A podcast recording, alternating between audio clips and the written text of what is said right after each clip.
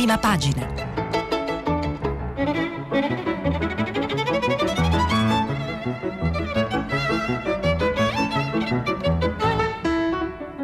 Questa settimana i giornali sono letti e commentati da Jacopo Zanchini, vice direttore del settimanale internazionale. Per intervenire telefonate al numero verde 800 050 333. Sms e WhatsApp anche vocali al numero 335 56 34 296. Buongiorno, buongiorno agli ascoltatori e alle ascoltatrici di prima pagina e di Radio 3, domenica 18 ottobre. Eh, inizia quest'oggi la rassegna stampa dei giornali. Vi ricordiamo intanto che stiamo pubblicando i vostri messaggi come sempre sul sito di Radio 3, anche al fine poi di discuterne nel filo diretto più tardi. Allora, eh, siamo arrivati a questa domenica un po' concitata e naturalmente eh, sui giornali quest'oggi eh, di nuovo eh, si riapre il dibattito sulle nuove misure, misure ancora non decise, quindi diciamo eh, un po' come ieri ma anche durante la settimana, c'è prima tutto, eh, tutta la ridda di ipotesi che i giornali fanno sulle, sulla, sulle nuove misure che il governo dovrebbe prendere eh, per contrastare la crescita dei contagi. Oggi siamo a 10.925 nuovi casi in Italia, 166.000 tamponi, nuovi casi sono soprattutto in Lombardia e Campania, 4.000 tra Lombardia e Campania, quindi diciamo ehm, un 40% solo in queste due regioni, il resto distribuiti nel resto d'Italia in modi differenti e quindi naturalmente il governo si pone il problema di come fare fronte a questa cosa con un dibattito interno al governo e alla maggioranza. Questo occupa naturalmente gran parte delle, eh, eh, sostanzialmente quasi tutte le aperture delle prime pagine dei giornali eh, che eh, cercano di capire quali potrebbero essere le misure e poi naturalmente oltre a questo eh, sembra esserci un ruolo del Presidente del Consiglio a eh, limitare le misure, evitare le misure estreme e poi a prendere delle misure nazionali generali abbastanza moderate eh, e poi a invitare le regioni a prendere poi misure invece regionali a seconda delle situazioni locali. Eh, il dibattito poi eh, si allarga agli effetti sociali della crisi eh, e quindi al peso della crisi del Covid sulla situazione sociale italiana, naturalmente anche altri elementi tipo il fatto che non sia ancora attivato il MES, che è una delle cose che ricorre, che ricorre sui giornali. A parte questo, naturalmente, vedremo su, eh, sui vari giornali il l'omicidio del professore francese Samuel Paty, decapitato venerdì a Conflans, nella regione parigina, il professore di storia è decapitato da un giovane islamista. Ehm, eh, fermate 10 persone, eh, la sua foto e la sua vicenda campeggiano ovviamente su tutti i giornali. Eh, altri temi eh, e altri temi sono ovviamente vari, tra questi c'è ovviamente sempre la campagna eh, statunitense, eh, ma comunque cerchiamo eh, con i vari fili di seguire i vari fili sulle varie prime pagine dei giornali, cominciando dal Corriere della Sera. Conte non vuole misure estreme, sfiorate gli 11.000 casi, cosa cambia dal lavoro alle scuole, 20 parlamentari positivi, la Camera sospende le votazioni. Il Premier ai ministri, non siamo a marzo, ultime trattative con le regioni, oggi il decreto, quindi oggi dovrebbe arrivare appunto il nuovo DPCM. Eh, Paolo Giordano, scrittore e anche fisico italiano, eh, cerca di spiegare che cos'è un contagio esponenziale, autore lo, lo, lo ricorderete del, del libro di successo La solitudine dei numeri primi, più tardi lo leggeremo almeno in parte. Di spalle eh, Gali della Loggia si occupa, Ernesto Gali della Loggia si occupa di finanze vaticane scandali vaticani e di come erano meglio secondo lui i vecchi tempi antichi rispetto ai faccendieri di oggi che girano intorno al Vaticano. Nella manovra 4 miliardi per le imprese, tanto titolo del Corriere, e sotto rinnovato con Pechino il patto segreto sui vescovi, nonostante la visita di Pompeo eh, a Roma, a quanto pare il Papa e il Vaticano hanno rinnovato il loro rapporto con, eh, con Pechino. All'interno del giornale, all'interno del giornale ehm, eh, vari, argomenti, argomenti, di politica estera, tra cui un'intervista um, al, al premier armeno, eh, perché la crisi in Nagorno-Karabakh con, continua e l'intervista ha un titolo eh, curioso e allarmante, se non li fermate i turchi arriveranno a Vienna. Eh, il premier si chiama Nikol Pashinyan e... Um, e dice che nella guerra in Nagorno-Karabakh Erdogan manda i jihadisti in aiuto degli azeri. E, e, e questa idea però dell'arrivo a Vienna diciamo, evoca, evoca delle, delle paure eh, ataviche dell'Europa probabilmente per cercare di stimolarne il... Il, l'intervento, insomma, evocare l'arrivo dei turchi a Vienna un po' eh, eh, come dire, eh, una tattica forse un pochino eh, datata. La Repubblica per ripartire 40 miliardi, il Consiglio dei Ministri esamina la manovra di bilancio, ma è scontro nel governo sulle tasse, stoppa le cartelle esattoriali, divieto di licenziare per l'azienda in CIG, cioè cassa integrazione, taglio del costo del lavoro al sud. Si blocca la Camera dei contagiati, appunto il contagio è arrivato anche alla Camera, intervista con la ministra Azzolina, fermerò l'assalto alla scuola, eh, leggeremo qualche brano eh, il solito articolo della domenica di Eugenio Scalfari che questa volta eh, decide di non annunzia una serie di articoli in cui si concentrerà più che sui fatti della giornata, più in generale eh, in chiave poetica su un esame del vivere, del crescere, dell'invecchiare, quindi il fondatore di Repubblica, in basso invece il nuovo direttore di Repubblica Maurizio Molinari, lezioni d'Oriente, come convivere con il Covid-19 in attesa di sapere quando avremo il vaccino, l'unica alternativa è col virus e per capire diciamo, come convivere col virus, dice Molinari, dobbiamo guardare all'estremo oriente e ne abbiamo parlato questa settimana eh, durante il filo diretto con gli ascoltatori eh, e, e, fa riferimento qui eh, alle esperienze in Corea del Sud, a Singapore, a Taiwan e in Cina eh, con capacità di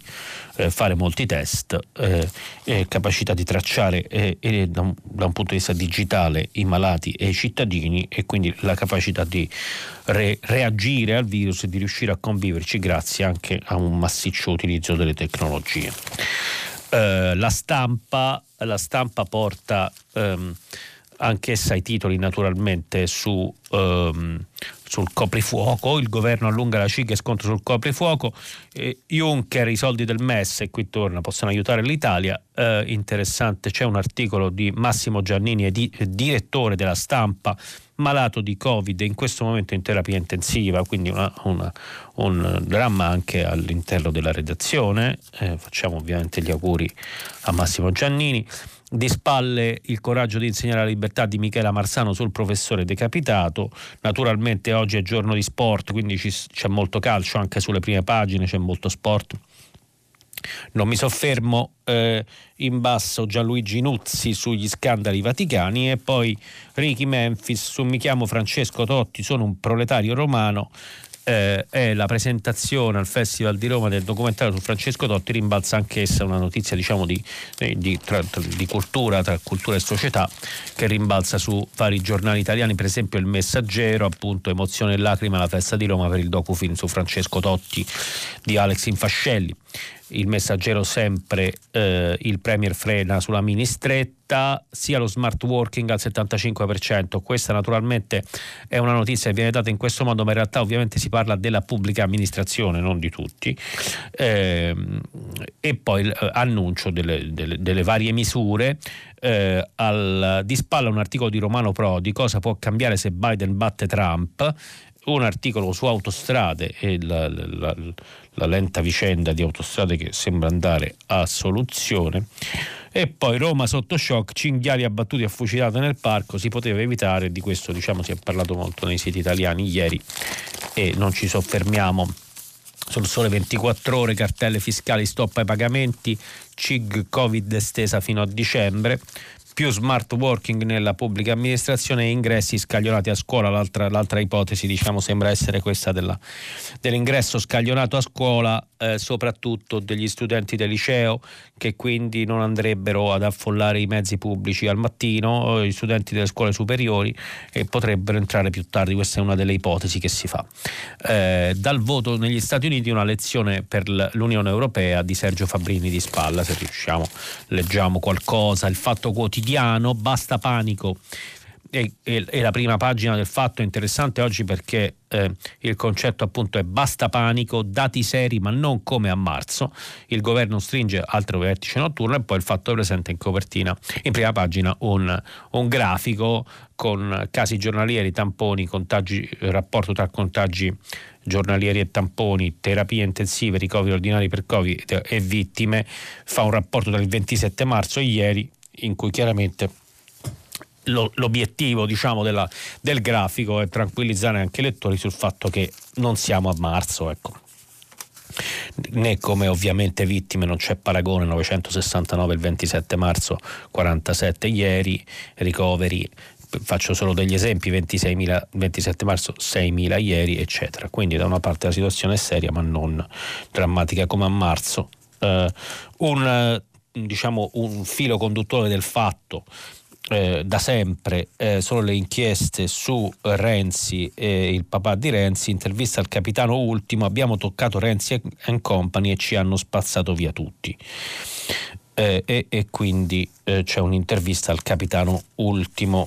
Ehm, Uh, e poi un articolo su Steve Bannon, ideologo di Trump, che ritorna con due società contro, contro Pechino. Il quotidiano domani eh, eh, che martella diciamo, sulle responsabilità del governo e ehm, in maniera molto dura in questi giorni, eh, così si rischia davvero il lockdown fino a Natale in apertura, il governo vuole annunciare nuove misure graduali, i medici temono che sia tardi, soltanto soluzioni drastiche possono riportare sotto controllo la diffusione del virus.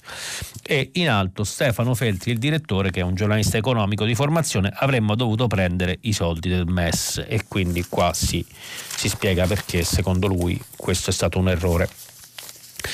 Eh, sugli effetti sociali, dicevo, della, della, pandemia in Italia, un doppio contagio, titolo Avvenire, il quotidiano dei vescovi, positivi ancora in salita, pressione sugli ospedali, dalla Caritas, fotografia del crescente disagio sociale, i poveri sono aumentati del 14%, in un caso su due hanno un volto nuovo, italiani, giovani, donne.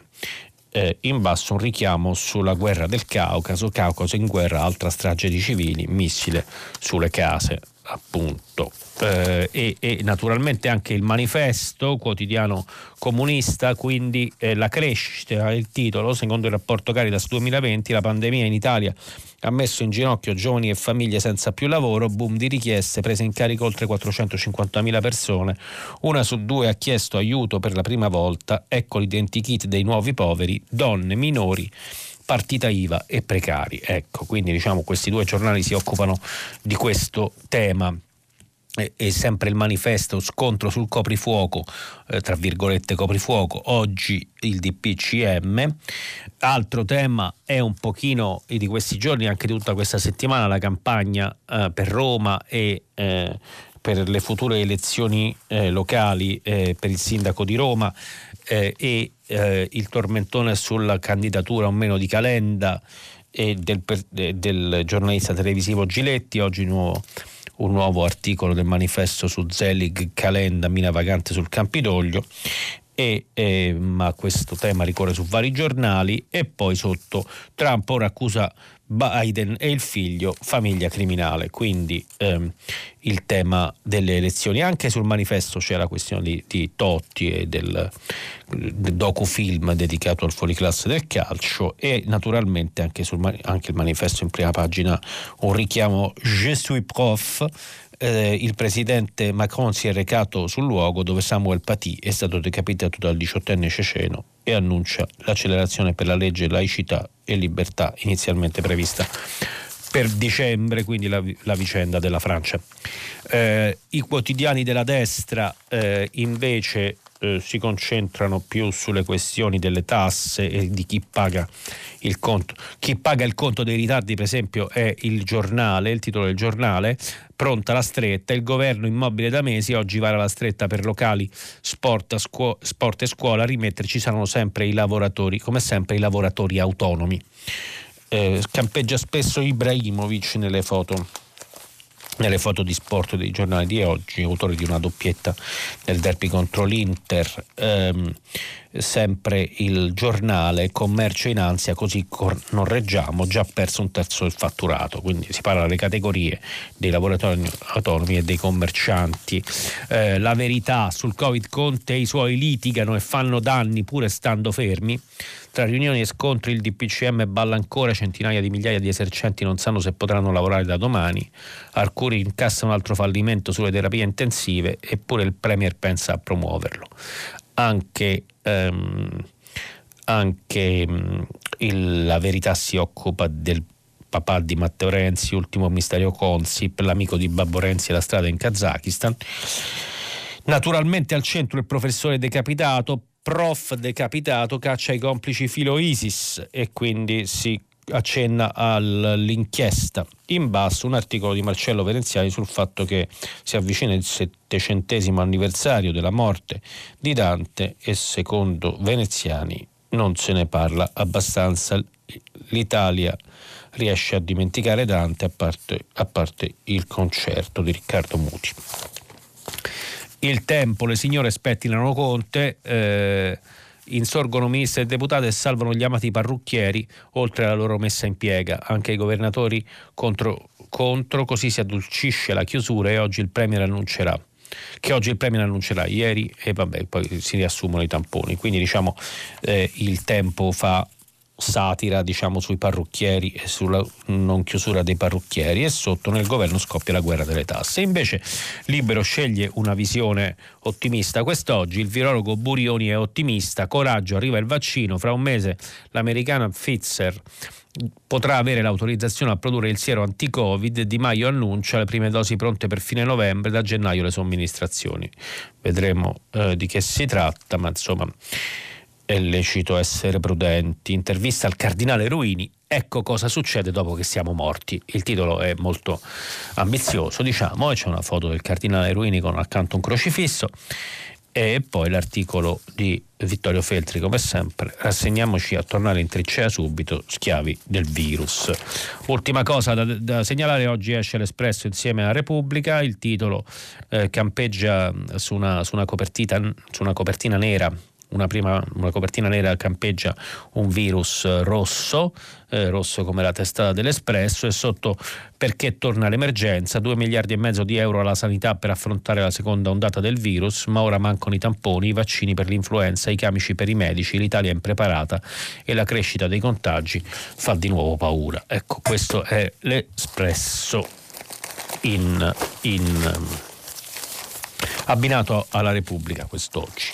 Quindi dicevamo cerchiamo quindi di andare a vedere un pochino quali sono le cose eh, eh, da um, analizzare oggi. Eh, le misure che vengono prese in esame sostanzialmente eh, sorvolo, non entro nel dettaglio perché non sono ancora certe, comunque a livello generale l'abbiamo detto, smart working al 75% nella pubblica amministrazione, limitazioni per palestre, piscine e sport di contatto, abbassamento della capienza consentita nel trasporto pubblico ehm, e, e, poi eh, queste diciamo saranno delle misure ehm, saranno delle misure pre- che saranno prese realisticamente oggi con i ristoranti che potrebbero chiudere alle 23 con tavoli al massimo da 6 posti, eh, potrebbero essere prese oggi, vediamo poi, vediamo vedrà poi chi, fa, chi, farà la rassegna domani se saranno effettivamente confermate, ma ehm, al di là di questo al di là di questo ci interessa a questo punto più l'analisi della situazione. Eh, avevo accennato alla questione della ministra Azzolina, rapidamente intervistata da Annalisa Cuzzocrea, a pagina 4 leggo solo le, un paio di, di risposte su Repubblica sulla scuola. Azzolina dice c'è un assalto alla scuola. Da chi proviene questo assalto? Da tutti coloro che non riconoscono che quest'estate la comunità scolastica era a scuola col metro in mano a misurare, mettere la segnaletica per mantenere il distanziamento, creare orari scaglionati e che tutto questo ha funzionato perché nelle scuole ci sono pochissimi focolai. I nostri dati sono validati dall'Istituto Superiore di Sanità secondo cui la scuola è un luogo sicuro. Se ci sono problemi fuori dalle aule a pagarli non possono essere gli studenti. Perché invece si parte da lì come ha fatto De Luca, secondo lei? chiede Annalisa Colzocrea. Perché è una scorciatoia, come mettere la polvere sotto il tappeto. Si pensa che non sia un costo e invece è elevatissimo e mina, e mina il futuro del paese. Stiamo parlando di far esplodere un problema che già abbiamo tantissimo con la dispersione scolastica. In alcuni territori le scuole non sono solo luogo di apprendimento, ma un posto dove si impara la legalità io ci sono state in Campania, lì la scuola non è meno importante del pane. Chiuderla significa prendere quei bambini e sottrarre loro un pezzo di futuro enorme, non lasciargli speranza. Quindi questa è la eh, ministra ehm, dell'istruzione Azzolini intervistata su eh, Repubblica e sulle misure sulla scuola. Abbiamo accennato all'articolo di Paolo Giordano, eh, che è già la seconda volta questa settimana che interviene sul tema del Covid, e Paolo Giordano scrive: Siamo tornati a dire esponenziale, ma l'impressione è che non abbiamo ancora chiaro, eh, chiare tutte le implicazioni del termine ehm, che non capiamo la portata abnorme che finiamo così, che non ne capiamo la portata abnorme e che finiamo così per ragionare e agire in modo inappropriato. Tornare ancora una volta sulla non linearità dell'epidemia non è un puntiglio formale. La non linearità costituisce l'essenza stessa del contagio. Comprenderla profondamente è persino più importante di conoscere il virus, scrive Giordano. Crescita esponenziale nella quale alcune zone dell'Italia sono tornate già da un po' e altre non sono mai state uh, e altre non sono mai state, significa sproporzione, sproporzione in tutto. Qui uh, appunto Giordano tende a dire uh, tende prima a definire la, che cos'è una crescita esponenziale e poi a, a proporre delle soluzioni. Nel regime esponenziale la speranza che magari migliori è unicamente fonte di indugi e quindi di altri contagi perché in un simile regime in assenza di misure drastiche può andare in un unico modo, sempre peggio. Non solo, il peggio di oggi sarà peggiore del peggio di ieri e il peggio di domani sarà peggiore di quello di oggi. Questo gioco di parole faticoso è la chiave per impadronirsi della logica controintuitiva del contagio quando ormai fuori controllo, insieme alla consapevolezza che i positivi si accumulano, diventano rapidamente una massa critica e aspettano di trasformarsi in percentuali non trascurabili in malati, quindi in malati che necessitano di ricovero, quindi in malati in terapia intensiva e infine sì, in morti, ancora in una percentuale non trascurabile. I numeri che stiamo vedendo con apprensione crescente vogliono dire in ultima istanza questo, abbiamo davanti molti altri morti. È con questa idea ben piantata in testa che dovremmo domandarci se le misure messe in campo e quelle ventilate siano davvero le migliori. Qui saltiamo, eh, dice, eh, si diceva eh, nuovo lockdown eh, vediamo un po', dice eh, Giordano, che potrebbe significare. Intanto la paura dalla primavera oggi è cambiata. Se a marzo temevamo la malattia, ora la paura prevalente è quella di un altro lockdown, è legata all'assumere che tutto debba ripetersi uguale con l'intero paese paralizzato per molte settimane di fila. Invece, secondo, secondo uh, Giordano, dovremmo smettere di parlare del lockdown e iniziare a, parlare, a considerare i lockdown mirati, localizzati, tempestivi e a tempo ridotto.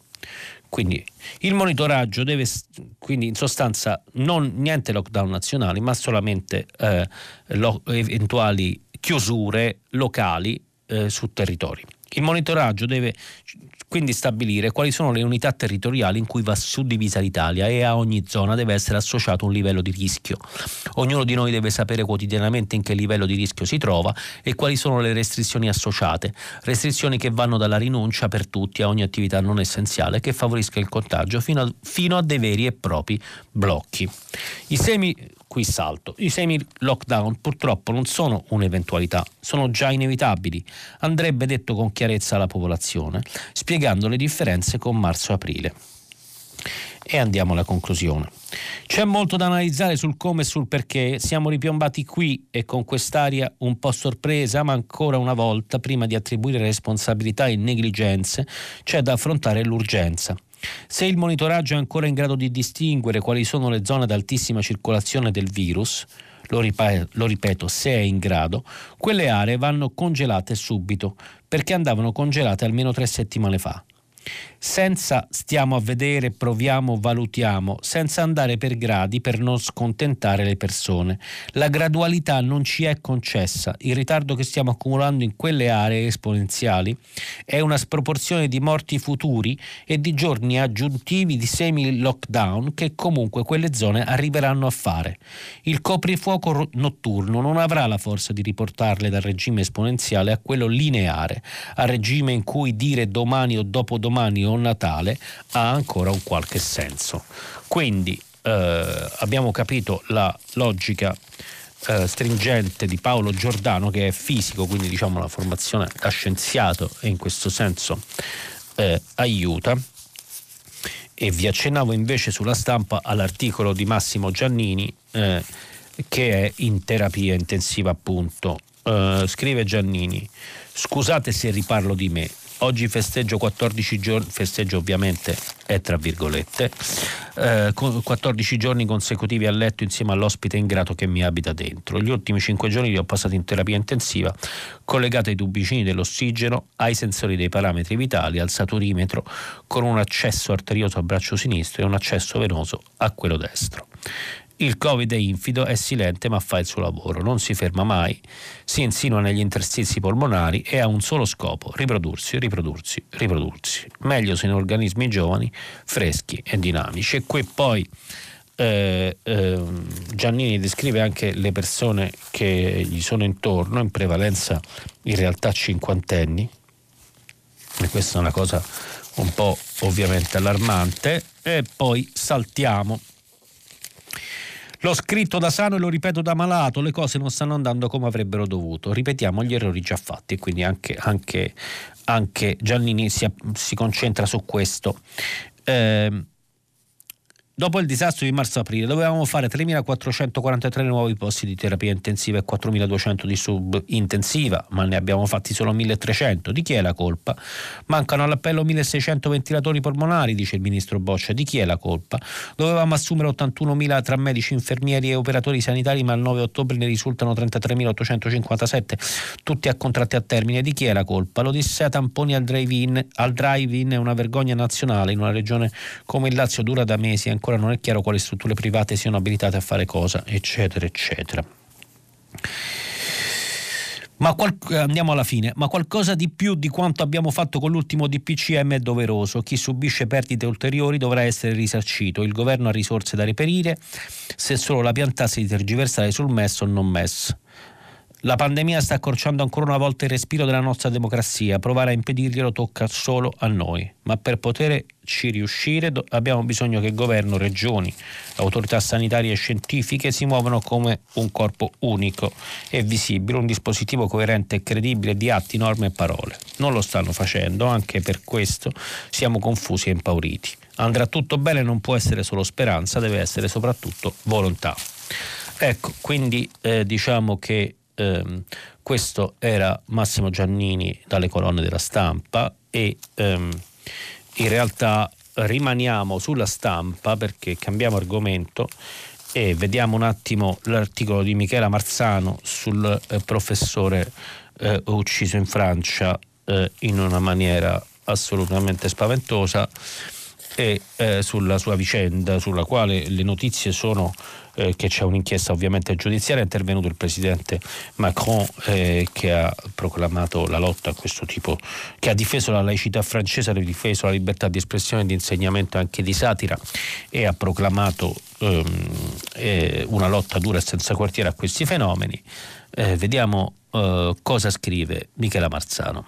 E adesso che faccio con i miei studenti quando arrivo al capitolo libertà di espressione? Dico loro che è un cardine delle nostre democrazie liberali e che quindi non la si può sopprimere né restringere, a meno che non ci si trovi di fronte all'incitamento all'odio, all'apologia dei crimini contro l'umanità o alla diffamazione. Oppure taccio per non mettermi in pericolo? Come spiegare loro quello che è successo l'altro ieri a Conflans-Saint-Honorin, il piccolo comune al nord-ovest di Parigi, dove un insegnante è stato decapitato da un terrorista islamico per aver mostrato in classe alcune caricature di Maometto? Il presidente Macron, commentando accanto questo macabro assassino, assassinio, ha detto che l'insegnante è stato ucciso perché insegnava la libertà di credere e non credere. Salto a pagina 23, scusate, anche se al giorno d'oggi può sembrare assurdo che una persona in Francia possa morire in nome della libertà, è proprio questo che è accaduto e continua ad accadere da quando nel gennaio del 2015 sono stati barbaramente trucidati alcuni giornalisti della redazione di Charlie Hebdo. In questi ultimi anni in Francia c'è chi sta pagando con la vita il proprio attaccamento alla libertà, che non è ovviamente la libertà di fare tutto di dire qualunque cosa, visto che l'hate speech per restare nell'ambito discorsivo è giustamente sanzionato, ma la libertà di pensare con la propria testa, di scegliere in cosa credere, di difendere le proprie idee e i propri valori senza che nessuno cerchi di impedircelo salto. Certo, la libertà di espressione finisce laddove il discorso non si limita più solo a dire, argomentare, spiegare, illustrare o al limite anche ironizzare, ma agisce e ferisce accanendosi contro qualcuno per annientarlo o distruggerlo. Quando si insulta una persona perché omosessuale o trans o straniera o disabile, l'argomento della libertà non può più essere utilizzato. La performatività del linguaggio in questi casi ce lo vieta. Anche la tolleranza ha d'altronde i suoi limiti, soprattutto quando si è confrontati alla violenza e all'intolleranza altrui, visto che tollerare l'intolleranza nel nome della tolleranza equivarrebbe di fatto a distruggere la libertà. Quando però si resta nell'ambito dell'espressione delle proprie opinioni e delle proprie idee, non c'è giustificazione che tenga per restringere la libertà. Chi pretende il contrario ha forse dimenticato cosa significa vivere in dittatura. E questo è, è, è l'articolo di Michela Marzano sull'insegnante, sull'insegnante Samuel Paty ehm, eh, ucciso a Parigi. Eh, e, ehm, e, su questo diciamo eh, è l'unico mi pare commento eh, eh, di una certa importanza sulle prime pagine dei giornali. Eh, possiamo, possiamo, cambiare argomento, ce ne siamo occupati anche ieri. E, ehm, e possiamo passare ad altri argomenti di politica estera di questo periodo che sono importanti come per esempio l'elezione americana. Accennavo, accennavo a due articoli, il primo è di Romano Prodi sulla prima pagina di, del Messaggero eh, I contenuti della campagna elettorale americana sono finiti in secondo piano, travolti dal fragore delle urla e degli insulti dei due candidati. A pochi più di 15 giorni dal voto mi sembra perciò necessario riflettere, anche se brevemente, sulla diversità degli obiettivi e dei programmi di Trump e Biden. Chiunque vinca sarà infatti almeno per l'intero suo mandato l'uomo più potente del mondo.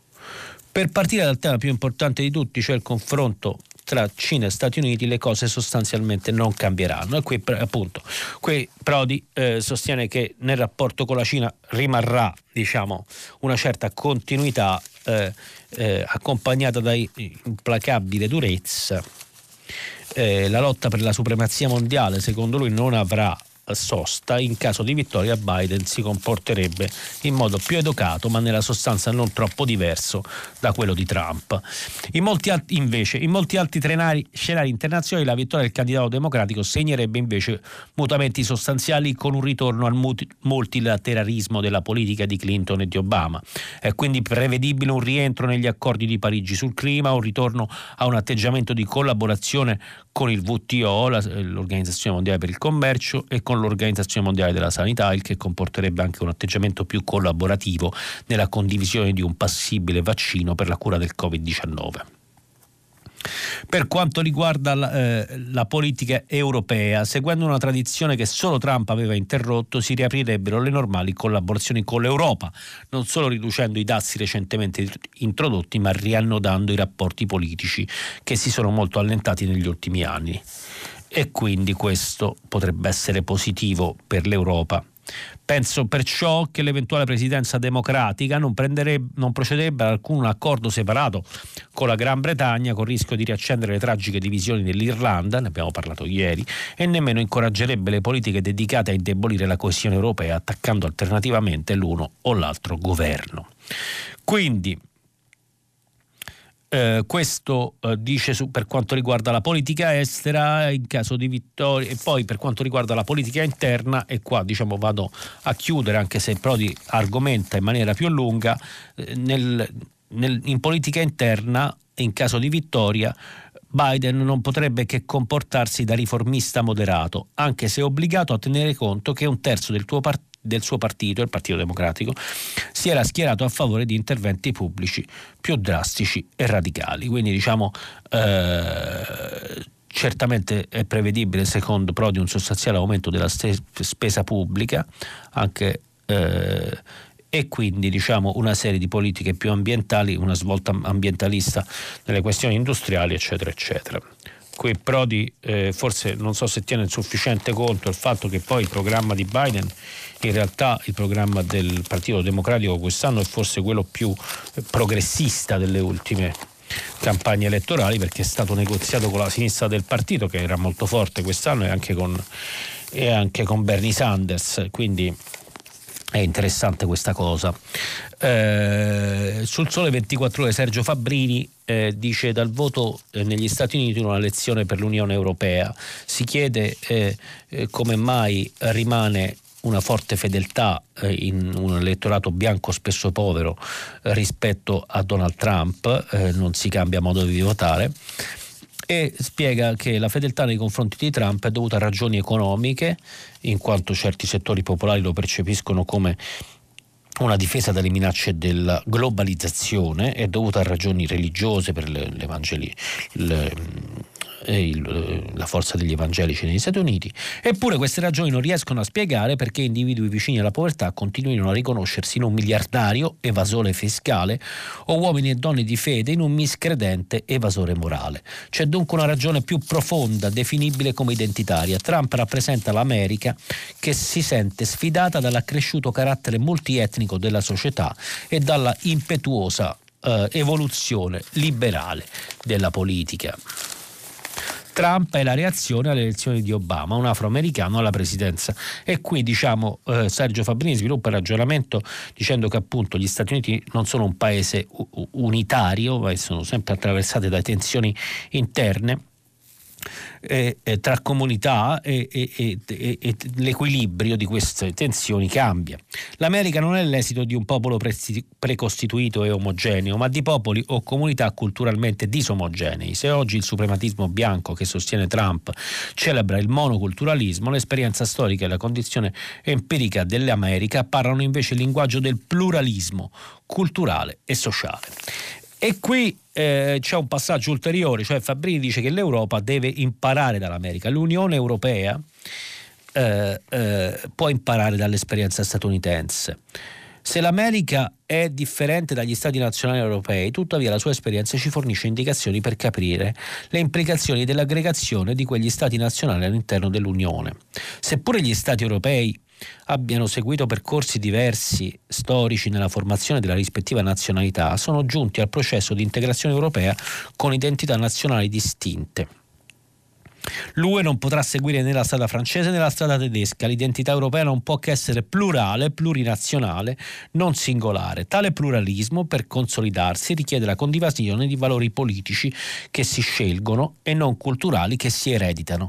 Solamente la democrazia può tenere insieme gli europei con le loro lingue diverse, religioni diverse, memorie storiche diverse. Solamente il liberalismo può fornire i criteri costituzionali per regolare le tensioni tra di loro. In un'unione plurinazionale rispetto rispetto dello Stato di diritto e della democrazia costituzionale costituisce la condizione per il suo consolidamento. Ecco perché la sfida da parte di paesi come la Polonia e l'Ungheria ai principi dello Stato di diritto mette in discussione le fondamenta stesse dell'Unione. Su quei principi, scrive, non ci può essere un compromesso se è vero che le unioni di Stati, come l'America si indica, si basano su di essi. Ecco, eh, quindi eh, il, l'Europa eh, deve eh, riflettere sull'esperienza statunitense e in questo modo, in questo modo eh, pensare alla evoluzione che può avere l'unione politica.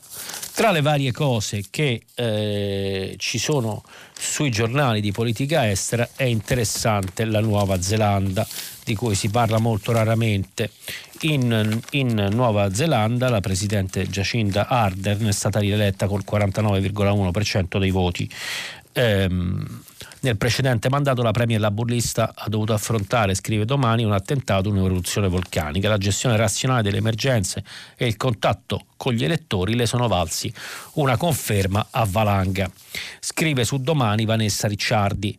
Giacinda Ardern, la premier neozelandese rieletta sabato con un consenso mai visto prima nel Partito Laburista, è la donna delle emergenze. Dopo aver gestito un attentato terroristico a inizio 2019 e un'eruzione vulcanica a dicembre, quest'anno è diventata il simbolo della gestione efficiente del Covid-19. Lo dicono i dati. Ieri si legge nella pagina del Ministero della Salute dedicata al virus sono stati registrati tre nuovi casi di Covid-19, tutti importati da altri paesi. Ci sono 40 casi nell'intero paese. Il Partito Laborista ha preso quasi il doppio dei voti dei conservatori del Partito Nazionale che aveva come candidato un'altra donna, Judith Collins, e questo diciamo è interessante anche per gli italiani. Arden così non si è solo assicurato un secondo mandato, ma avrà la maggioranza assoluta in Parlamento, cosa le, che le consentirebbe di non avere bisogno di alleanze di governo. Non succedeva da 24 anni da quando è stato introdotto il sistema proporzionale.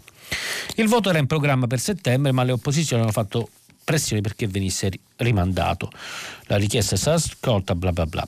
Arden, che a 40 anni è stata eletta per la prima volta nel 2017, è diventata la prima leader al mondo eh, dal 1990 a partorire mentre era in carica, eh, e ha celebrato eh, l'evento con un video di ringraziamento sui social network con la neonata in braccio prima dell'uscita dall'ospedale. Il 15 marzo 2019 in due moschee di Christchurch, di Christchurch un suprematista bianco ha ucciso 51 fedeli musulmani e a seguito di quei fatti Arden ha fatto approvare nuove leggi che vietavano i tipi più pericolosi di armi semi-automatiche.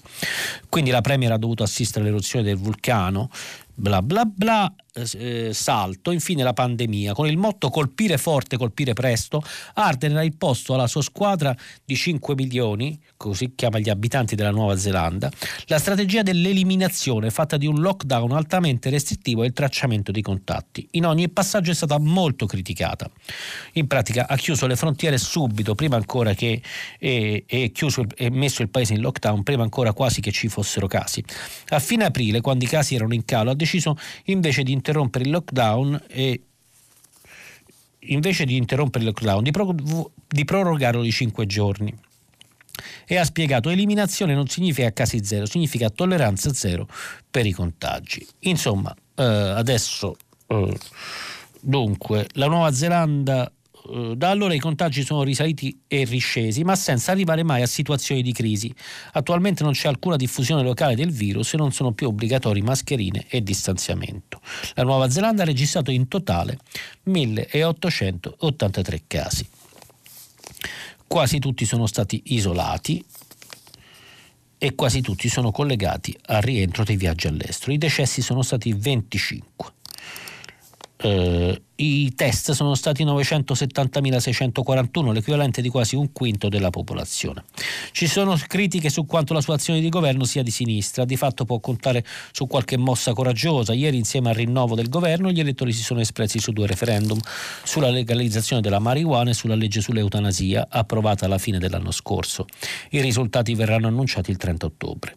Nel 2018 Vogue descriveva Ardern come l'anti-Trump la gestione dura della pandemia, all'opposto di quella del, del eh, presidente statunitense, ha rafforzato questa immagine, ma soprattutto l'ha legata ancora di più ai suoi lettori, grazie ai live su Facebook in cui da sola a casa spiegava le misure anti-Covid.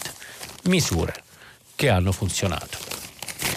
Con questo diciamo, viaggio eh, agli antipodi per parlare di un paese lontano eh, in cui due donne si sfidano per la premiership e in cui anche politiche impopolari ma molto rapide riescono a fermare il contagio, eh, chiudiamo ehm, la rassegna stampa, la rassegna finisce qui, vi aspetto ovviamente dopo la pubblicità per il filo di letto e per rispondere alle vostre domande, vi ricordo che stiamo pubblicando i vostri messaggi sul sito di Radio 3, a tra poco. Jacopo Zanchini, vice direttore del settimanale internazionale, ha terminato la lettura dei giornali di oggi. Per intervenire chiamate il numero verde 800 050 333. Sms e WhatsApp anche vocali al numero 335 56 34 296. Si apre adesso il filo diretto di prima pagina. Per intervenire e porre domande a Jacopo Zanchini, vice direttore del settimanale internazionale, chiamate il numero verde 800 050 333. Sms e WhatsApp anche vocali al numero 335 56 34 296. La trasmissione si può ascoltare, riascoltare e scaricare in podcast sul sito di Radio 3 e sull'applicazione RaiPlay Radio. Buongiorno, eccoci ritrovati per il filo diretto con gli ascoltatori. Vi ricordo che stiamo pubblicando i vostri messaggi sul sito di Radio 3, ci sono molte telefonate, quindi cominciamo subito con la prima. Pronto, buongiorno. Buongiorno a lei e a tutti gli ascoltatori. Dario da Bassano del Grappa. Buongiorno. Senta, viviamo tempi difficili, l'economia è in dissesto, il debito pubblico continua a crescere sì. e ci attendono, credo, purtroppo anni nei quali saranno richiesti grandi sacrifici a tutti noi. Sì. Ma è incredibile a dirsi, ci sono ancora settori dove questo non viene percepito. Sì. Mi riferisco alle spese delle forze armate. Guardi che non ne parlo per carità F3, dei famigerati F-35. Sì. No, no, no, no, no, no. Con, concerne le onoranze ai caduti. Sì. Ci sono progetti fuori misura, faraonici, taluni Sì. già anche approvati, che inizieranno magari fra un anno, dove è senz'altro è possibile economizzare, rivedendoli e tagliando un po' di qua, un po' di là. Credo che sia doveroso. Nello Vabbè. specifico mi riferisco a, a un progetto della ex base, dell'abbattimento della ex base militare, base militare NATO, Sì. dismessa da oltre 40 Sì. anni, sulla vetta del Sacro Monte, Monte Grappa di- che, che- che Sì. è in Veneto. E Bene. questo sacrario è visitatissimo, Sì. anche Ok. da, da- da- da- ven- vengono anche dall'estero perché Eh, però lo vogliono abbattere.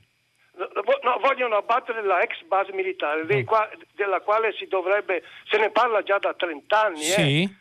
Allora, mercoledì, per farla breve, mercoledì 7 ottobre sento un'interrogazione parlamentare Sì. sulla appunto demolizione di questa base eccetera, e ripristino del sacrario.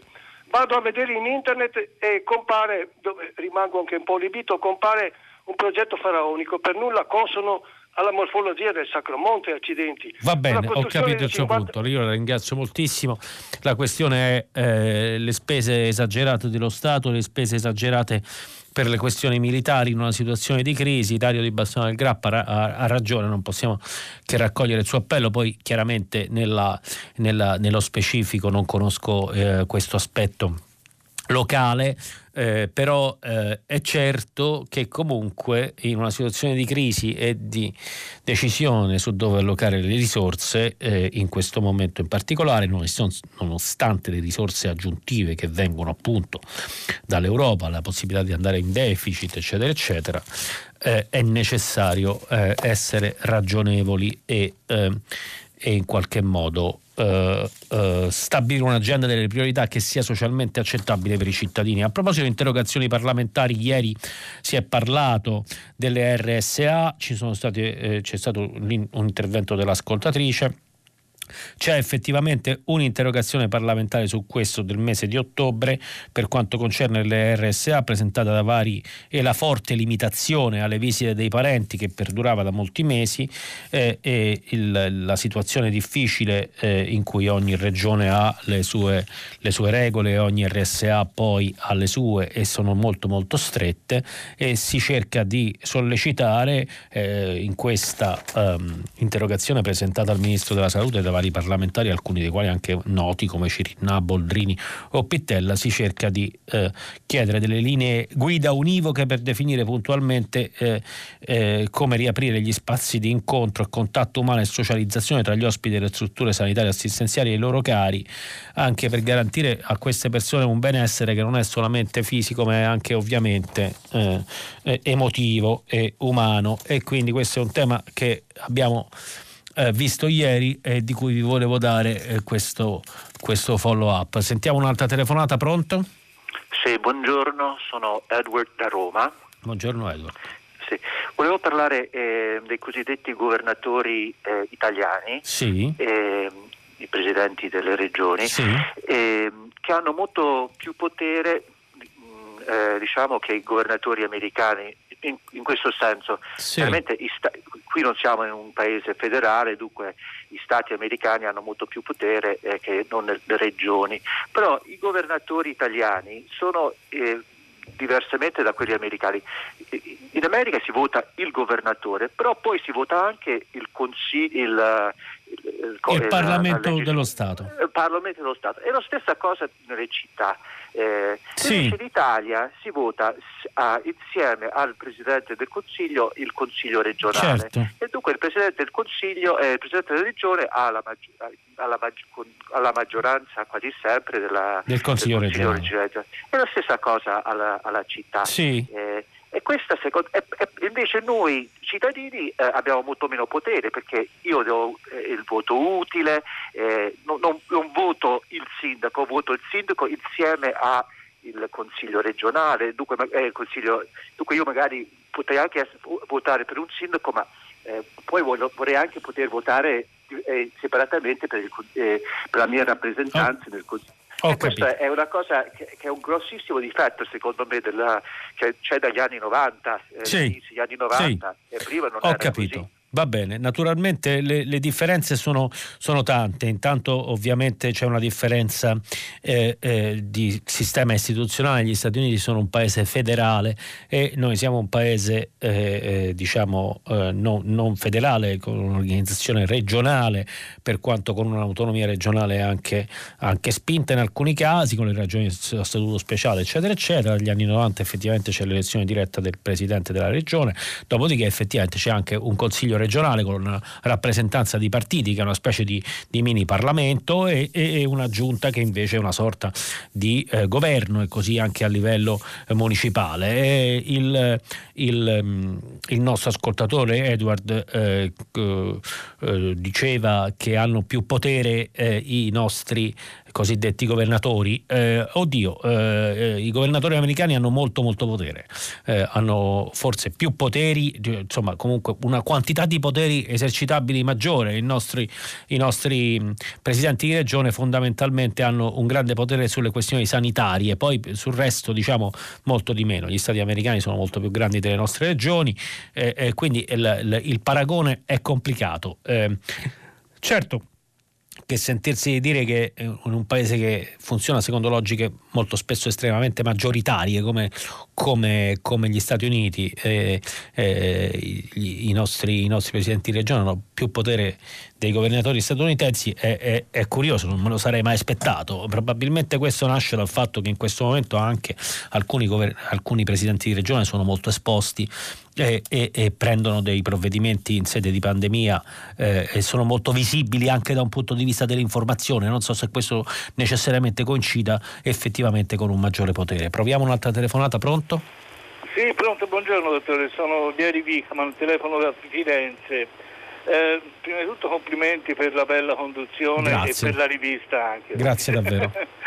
Però poi volevo fare un appunto a tutti voi giornalisti. Prego. E questo a proposito, eh, mi nasce l'idea a proposito della mm, presidentessa della Nuova Zelanda. Eh, lei ha fatto benissimo la Nuova Zelanda, che tra l'altro è uno dei territori più belli del mondo, sì. e, e, su due isole che tutte insieme fanno l'estensione circa territoriale dell'Italia, sì. ha 5 milioni di abitanti. Certo, sì. Quindi quei numeri non vogliono dire nulla se non si fa un rapporto eh, relativo, diciamo, cioè sono morti il 2%, il 20%, il 200% dei, dei, dei partiti. Ho capito il suo punto, le rispondo immediatamente, guardi. Allora, eh, la, eh, c'è anche un messaggio, eh, com'è possibile paragonare la Nuova Zelanda con 5 milioni di abitanti all'Italia? È evidente, tra l'altro c'è un altro messaggio, se i vari paesi di questo mondo la maggior parte fossero governati da donne andremmo molto meglio, la donna ha una sensibilità, una visione diversa e migliore delle cose e delle persone. Purtroppo viviamo ancora in un mondo maschilista, scrive Luisa da Torino. Invece eh, Paola fa la stessa critica del nostro ascoltatore di adesso. Certo, la critica è assolutamente giusta, la, la, la, Nuova Zelanda ha 5 milioni di abitanti, io non faccio un paragone diretto tra la Nuova Zelanda e l'Italia, il punto è che i numeri ci insegnano che la Nuova Zelanda ha registrato con 5 milioni di abitanti 1833 casi eh, per quanto riguarda invece, adesso vi vengo a dire, dunque l'Italia, adesso mm, naturalmente, questo, ecco, l'Italia ha registrato 402.536 casi, quindi diciamo eh, siamo su altri ordini di grandezza. È evidente che la Nuova Zelanda da un punto di vista geografico è un paese estremamente, eh, è un paese estremamente isolato rispetto all'Italia che è nel cuore dell'Europa con grandi scambi economici soprattutto in Lombardia anche con la Cina eccetera eccetera ed è per questo è stato il primo paese colpito e tutto quanto.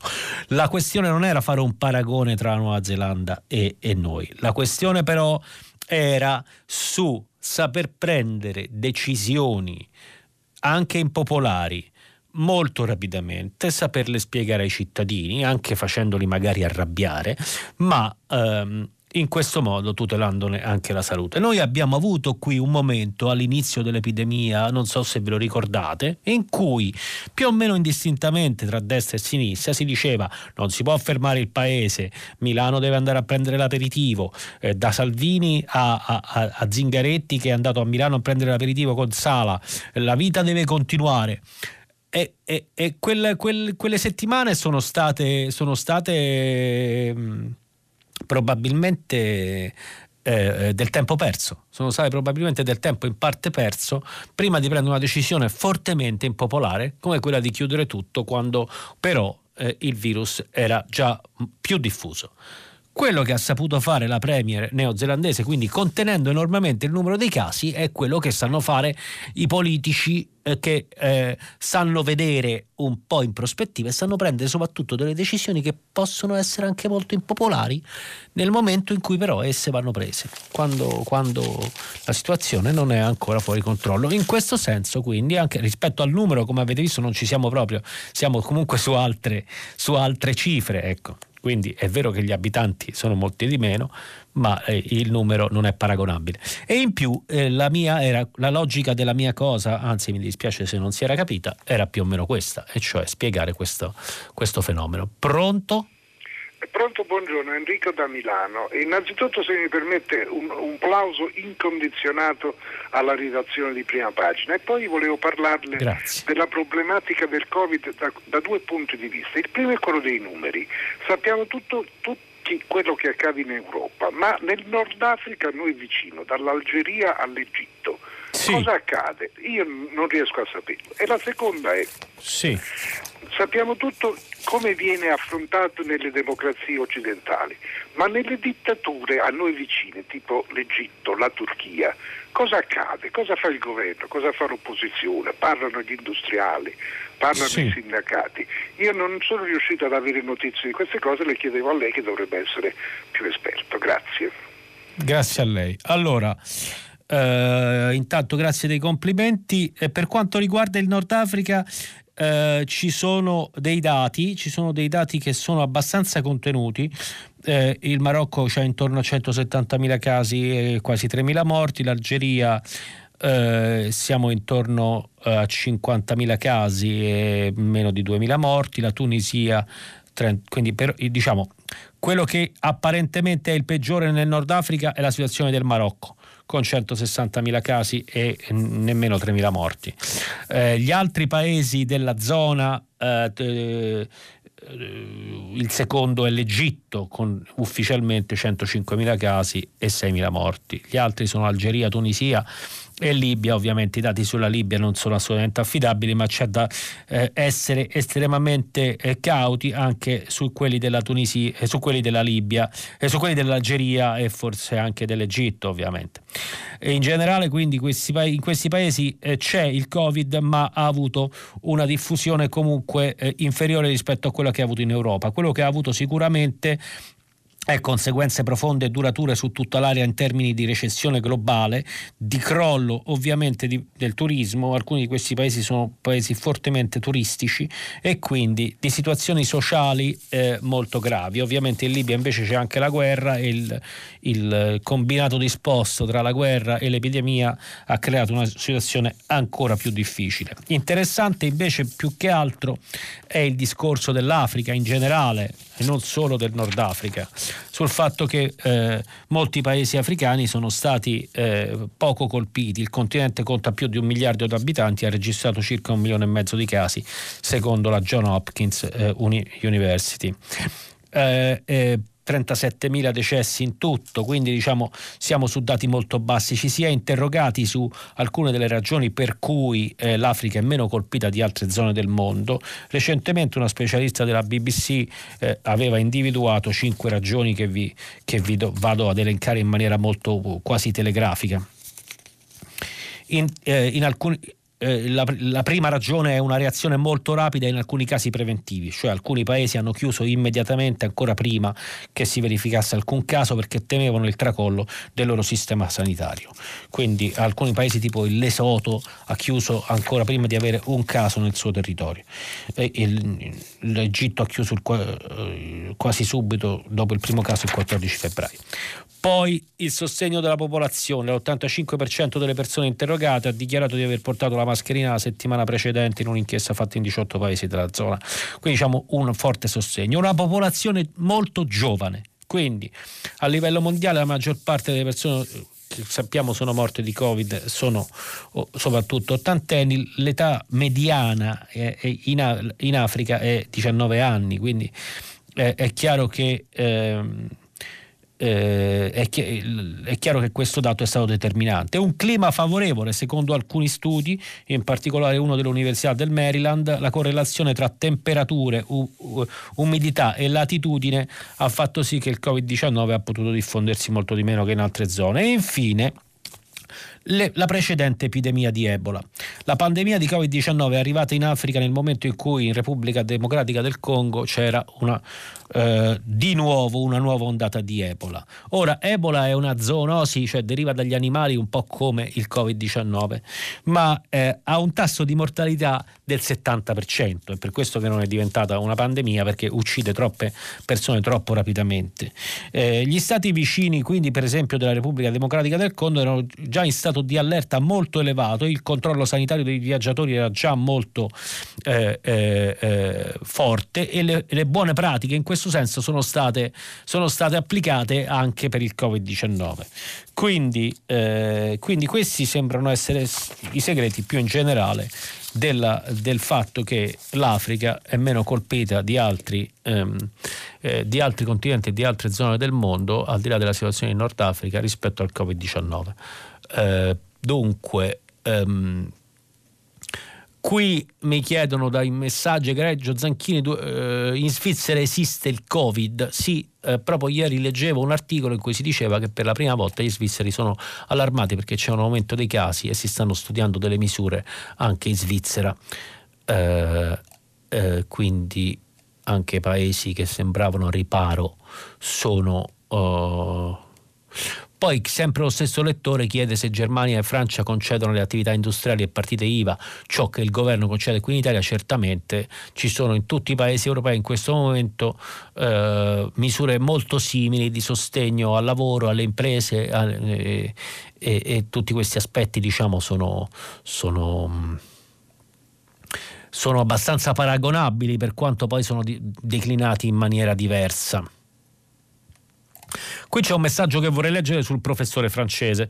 Oso una riflessione dubbiosa molto politicamente scorretta sulla condotta del professore francese ucciso, ma se prima di mostrare agli alunni quelle vignette ha fatto uscire dalla classe quelli musulmani, non ha esplicitamente ammesso che il loro contenuto era offensivo per quella religione, sarebbe quindi questa la libertà d'espressione? Ovviamente ciò non giustifica la reazione uscita, ma questo è un tema diverso, scrive Giovanni di Lecce, da Lecce. Ora, eh, in realtà la vicenda è stata in parte manivolata, il professore non ha fatto uscire i, eh, gli studenti di religione musulmana. Il professore ha detto che, se, che eh, prima di mostrare le vignette ha detto se qualcuno potrebbe sentirsi offeso da quello che sto per mostrare, qualcuno di religione musulmana può eh, serenamente uscire dalla classe perché non voglio offendere nessuno. Quindi diciamo è una cosa un po' diversa. Eh, ehm, eh non ha esplicitamente ammesso il loro contenuto era offensivo per quella religione No, eh, diciamo che eh, ha esplicitamente ammesso che poteva portare la sensibilità di qualcuno in una situazione delicata come quella della scuola, che è una cosa diversa. Voglio dire, non possiamo entrare in una logica in cui non si può in qualche modo criticare, parlare male o fare satira sulle religioni in generale nelle democrazie, perché questo sarebbe impensabile, sarebbe una limitazione alla libertà di espressione eh, inaccettabile un ritorno indietro. È chiaro che c'è un tema eh, che c'è un tema di convivenza, c'è un tema di rispetto, c'è un tema di eh, ehm, c'è un tema sociale perché in Francia naturalmente le questioni religiose si saldano ai temi, ai temi sociali di emarginazione delle periferie, eh, di eh, molto spesso eh, queste figure al di là di questo ragazzo che era molto giovane e eh, di origine nato a Mosca eh, ma da famiglia cecena eh, negli, nei casi precedenti eh, degli attentati molti giovani eh, radicalizzati si sono radicalizzati in carcere e vengono dalla piccola criminalità, quindi diciamo ci sarebbe un lavoro e un ragionamento da fare sulle carceri, sulla facilità di radicalizzazione. Macron ha preso delle misure contro gli investimenti di certi paesi, in particolare immagino l'Arabia Saudita e il Qatar nelle moschee francesi perché fanno un tipo di proselitismo integralista che va eliminato, eccetera, eccetera. Quindi la questione è estremamente complessa, ma non può essere certamente la libertà di espressione a pagare, ehm, eh, a pagare eh, per questo. Eh, possiamo passare un'altra telefonata? Pronto? Pronto, buongiorno, sono Rosanna da Roma. Buongiorno. Rosanna, Buongiorno, spero di essere breve e concisa. Allora, eh, io volevo um, parlare della situazione che si è venuta a verificare in un liceo romano all'inizio sì. della scuola, sì. perché diciamo, in una classe si è verificato un contagio che ha coinvolto 10 ragazzi. 10 sì. ragazzi, quindi 26 eh, famiglie completamente bloccate. Mio figlio certo. è uscito da poco dalla, dalla, quarantena che poi tra un riff e un raffa dura sempre molto di più di 14 giorni perché ci sono poi i tempi dei tamponi, dei rilasci dei tamponi, certificati e quant'altro. Quindi 26 famiglie bloccate. In realtà proprio alla luce di quello che diceva nell'intervista alla, diciamo, della Azzolina, sì. è vero che magari in quest'estate tutto il personale ha lavorato eh, per la scuola e per garantire un rientro. Il problema è vedere come. Allora, nel, in questo liceo si è eh, pensato di fare l'entrata diciamo, in presenza tutti quanti, quindi 1300 sì. ragazzi che sin dall'inizio hanno cominciato a frequentare, solo sì. due scaglioni di entrata. Il problema è che dopo cinque giorni una classe era in quarantena. Certo. Allora, perché? Intanto sono entrati senza banchi. Eh, mio figlio non aveva i banchi. Okay. E quindi diciamo, non so fino a che punto la metratura era rispettata. In secondo luogo, secondo me, diciamo, a guardare le piantine, i metri non c'erano e eh, probabilmente c'è stata una, come dire, o una eh, diciamo, prova di muscoli da parte del dirigente che in realtà non si è verificato tale, insomma non era eh, diciamo, sì. giusto, corretto, oppure sono state prese misure sbagliate. Fatto sta che eh, noi da un mese siamo a chiedere la realtà qual è, perché noi conosciamo sì. quelle della nostra classe, certo. ma non sappiamo poi i numeri all'interno del liceo, che tra l'altro è stato il primo liceo che Va ha bene. fatto gli screening. Perché? Perché era capitato col caso. Certo. Allora, quello che noi chiediamo come genitori, sì, alla Solina in particolar modo, rapidissima, è la didattica a distanza per il triennio, il triennio, quello che cammina negli autobus, nei trasporti, mentre invece liberi le aule per il biennio che ha bisogno di socializzare e imparare, imparare il Va metodo. Bene. Grazie mille Rosanna. Quello che dice lei tra l'altro è una delle ipotesi che si sta studiando in questo momento, e cioè la didattica a distanza per, per i più grandi eh, delle ultime tre classi. Eh, eh, il problema che pone Rosanna è un problema eh, è un problema sentito da tutti i genitori e, e in tutte le scuole. Io stesso, diciamo, personalmente ho, ho, vissuto le mie esperienze con le mie figlie, sto vivendo le esperienze delle mie figlie delle, e, e, amici delle figlie e le classi messe in quarantena, eccetera, eccetera. In realtà la quarantena dovrebbe durare eh, dovrebbe durare massimo 14 giorni eh, a quel punto senza tampone, se, se non vado errato, cioè si, de- si, può stare 10 giorni a casa poi fare il tampone oppure stare 14 giorni a casa e se senza sintomi rientrare, questo per quanto riguarda normalmente i cittadini normali, non so come funziona per gli studenti, ma direi che l'ultimo di PCM dice, diceva questo. In ogni caso la questione delle scuole e del ritorno a scuola, i dirigenti sono tantissimi, migliaia, eh, ognuno accomp- aveva delle linee guida e non tutti si sono comportati nello stesso modo. Eh, la, è stata stabilita la priorità di riaprire assolutamente le scuole, qualche volta forse eh, questa priorità ha avuto la, la meglio sulla eh, situazione reale sul terreno. Eh, capisco la frustrazione dei genitori, è normale, ehm, eh, la didattica a distanza può essere, può essere, una soluzione senz'altro per i più grandi, eh, si sta studiando invece per ora un'entrata forse più tardi, scaglionata nel tempo per evitare di ingorgare i mezzi pubblici, certamente la didattica a distanza può andare avanti per un certo tempo, si spera che però appunto non sia come eh, la primavera scorsa eh, che sostituisca completamente la scuola in presenza. Nel frattempo eh, ci si augura che i dirigenti facciano il loro dovere e che eh, il Ministero idem, che quindi le situazioni che non sono state che sono tantissime, messe in regola rispetto a distanze, eh, spazi, eccetera, eccetera, possano essere sanate. Per il resto mi pare che tenere aperta la scuola come priorità per un, per un governo eh, come, come, il nostro sia una priorità che comunque rimane molto importante e certo bisogna dotarsi dei mezzi eh, per farlo. Sentiamo una nuova telefonata, pronto? Buona giornata a lei e a tutti, Lorenzo da Milano. Buongiorno Lorenzo. buongiorno a lei. Durante la lettura oggi dei giornali eh, sì. non ho sentito nessuna notizia in cui si diceva che istituti islamici o associazioni islamiche si sono dissociate lei sa qualcosa perché se altrimenti non fosse sarebbe una, gravissimo perché in ogni modo eh, non possiamo accettare eh, situazioni del genere.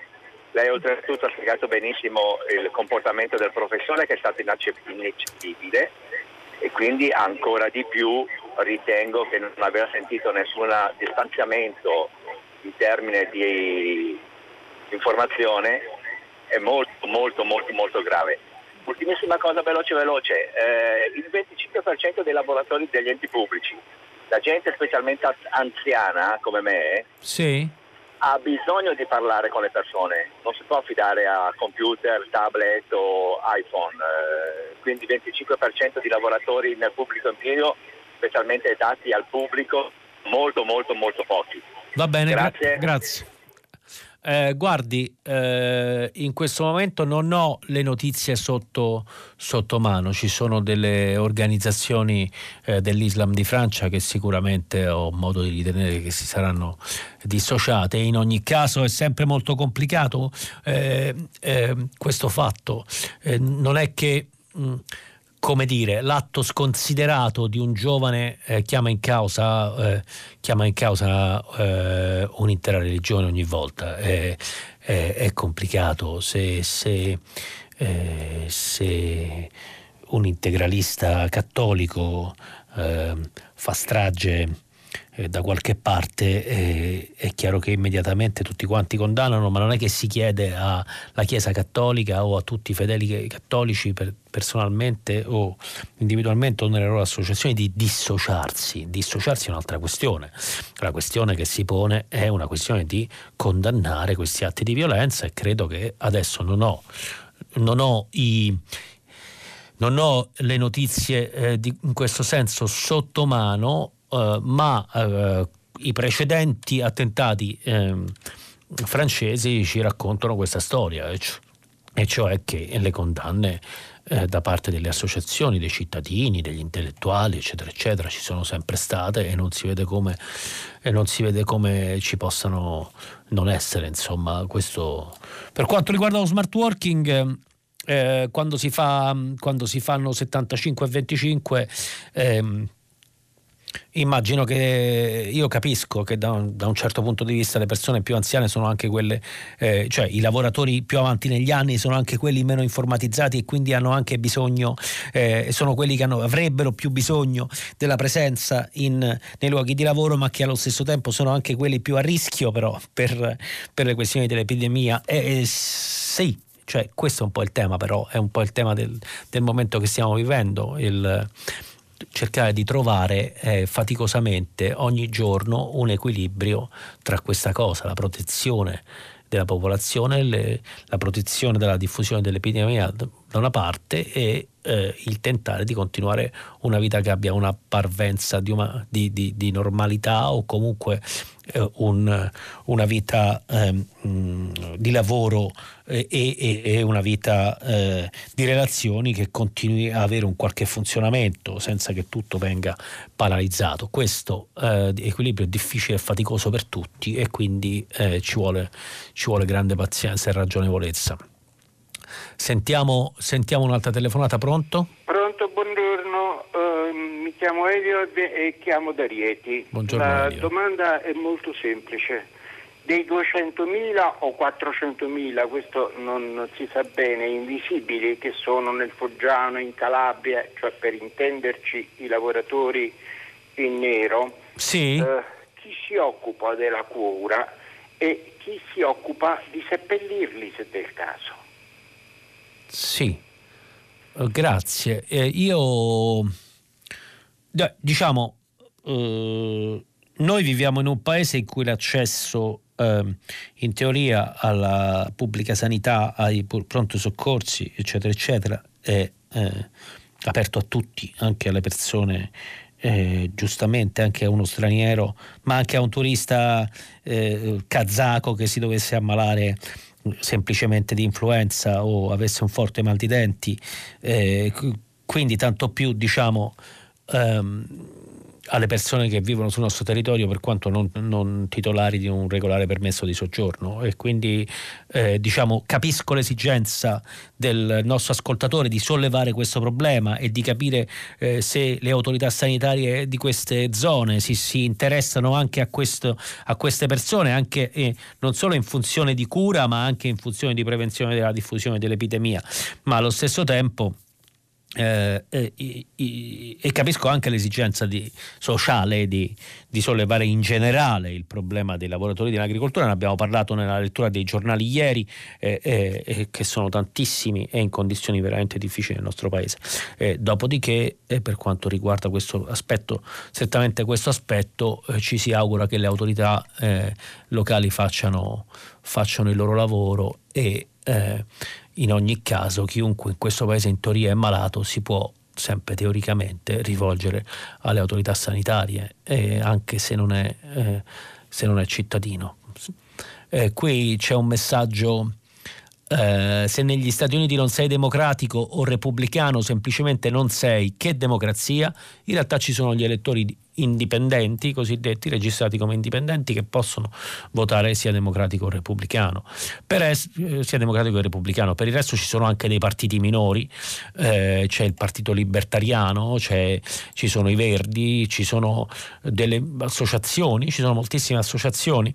Eh, In questo senso è un sistema molto diverso perché è un sistema profondamente maggioritario, un po' come era eh, e com'è in parte ancora eh, il Regno Unito, di traduzioni quindi ma, di tradizioni maggiormente di traduzione anglosassone, quindi con una forte impronta maggioritaria. Eh, per noi eh, forse è più difficile da capire, eh, però eh, ha un suo funzionamento come tutti i sistemi finché funziona, poi va in crisi come è stato per esempio eh, come è stato in questi ultimi anni nel Regno Unito in cui sono comparse delle nuove forze, il tradizionale bipolarismo conservatori laburisti è stato incrinato così come è stato incrinato in altri paesi.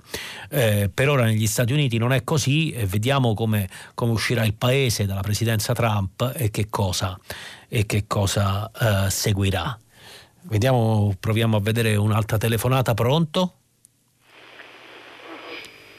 Pronto, lei è in linea? Eh, pronto, buongiorno, sono Mario da Venezia. Buongiorno Mario. Buongiorno, eh, volevo porre una questione eh, che eh, chiaramente la, l'emergenza Covid ha un po' eh, allontanato da, dalla nostra memoria. il 18 di ottobre ricorre un anno dall'inizio della protesta sociale in Cile sì. e la prossima settimana ci sarà il referendum per eh, creare una nuova assemblea costituente che dovrebbe modificare la Costituzione che sì. ricordiamo ancora quella di Pinochet. Sì. Ecco, volevo solo porre questo, questo, argomento all'attenzione di Radio 3 che è sempre molto sensibile a questi problemi certo, internazionali giusto. e di, e di eh, protesta sociale e civile. Ecco, solo questa. Mi sembra giusto, guardi, lei ha ricordato le cose fondamentali. Il Cile eh, ha vissuto eh, eh, una stagione eh, democratica lunga dopo la fine della dittatura, ha avuto una presidente donna come Michelle Bachelet, ha vissuto anche un'alternanza tra destra e sinistra eh, nelle, nelle, nelle, varie legislature e e adesso vota per la prima volta per, per decidere se cambiare, intanto se cambiare la, la, Costituzione, che è quella approvata appunto da Pinochet, e poi eh, come cambiarla, cioè chi dovrà cambiarla, se la, solamente dei rappresentanti dei cittadini oppure dei rappresentanti dei cittadini più dei parlamentari. Insomma c'è anche un tema eh, su eh, chi eh, sarà il protagonista di questo cambiamento. È una decisione storica rinviata da tanto tempo, sulle quali si è fatto tantissimo dibattito. Eh, certo è che il clima sociale in cui questo avviene è un clima sociale nelle quali eh, la forte repressione eh, poliziesca delle proteste, soprattutto dei giovani studenti, l'utilizzo massiccio della forza, l'utilizzo massiccio dei fucili aria compressa eh, a colpire direttamente gli occhi eh, dei manifestanti, i maltrattamenti, le torture hanno riportato il paese eh, governato dal presidente di destra Sebastian Pignera in eh, un'atmosfera che si credeva, diciamo così, eh, eh, tramontata. E quindi eh, si prende si prende ehm, in qualche modo l'occasione per riparlare di Cile ed è giusto anche perché questo referendum a questo punto acquista da un lato una forza diciamo così simbolica e dall'altro una forza politica concreta anche sul dibattito sul Cile di oggi. C'è un'altra telefonata ultimissima? Sì, sono Antonio da Trento, velocemente. Oggi è la giornata europea contro la tratta degli esseri umani. Mi soffermo velocemente sugli imbarchi, mentre il dibattito si sviluppa sul, sul raccogliere questi disperati, nessuno si sofferma e, ness- e non c'è una lotta aspra sì. contro chi imbarca, contro chi depreda, contro chi sfrutta, contro chi violenta. Eh, questi esseri umani prima che, che siano Giusto. imbarcati. Giustissimo, è una cosa, è una questione che lei ha fatto benissimo a sollevare eh, se ne parla molto anche eh, sulla stampa internazionale, internazionale segue la cosa e pubblichiamo molte eh, cose su questi temi. Eh, purtroppo la risposta può essere solo questa perché devo chiudere, siamo giunti alla fine di questa eh, settimana molto bella prima pagina. Concedetemi qualche ringraziamento intanto alle ascoltatrici e agli ascoltatori di prima pagina e di Radio Te, sempre curiosi e sempre attenti, e in particolare a Mauro Volterra che ci ha raccontato la deportazione degli ebrei romani del 16 ottobre del 43. Naturalmente ringraziamo la, la, mattiniera redazione di prima pagina per l'accoglienza calorosa e poi voglio ringraziare a livello personale la mia compagna e le mie figlie che mi hanno sopportato questa settimana, spesso un po' assente, distratto e stanco. Un caro saluto a tutte e a tutti e spero a ritrovarci.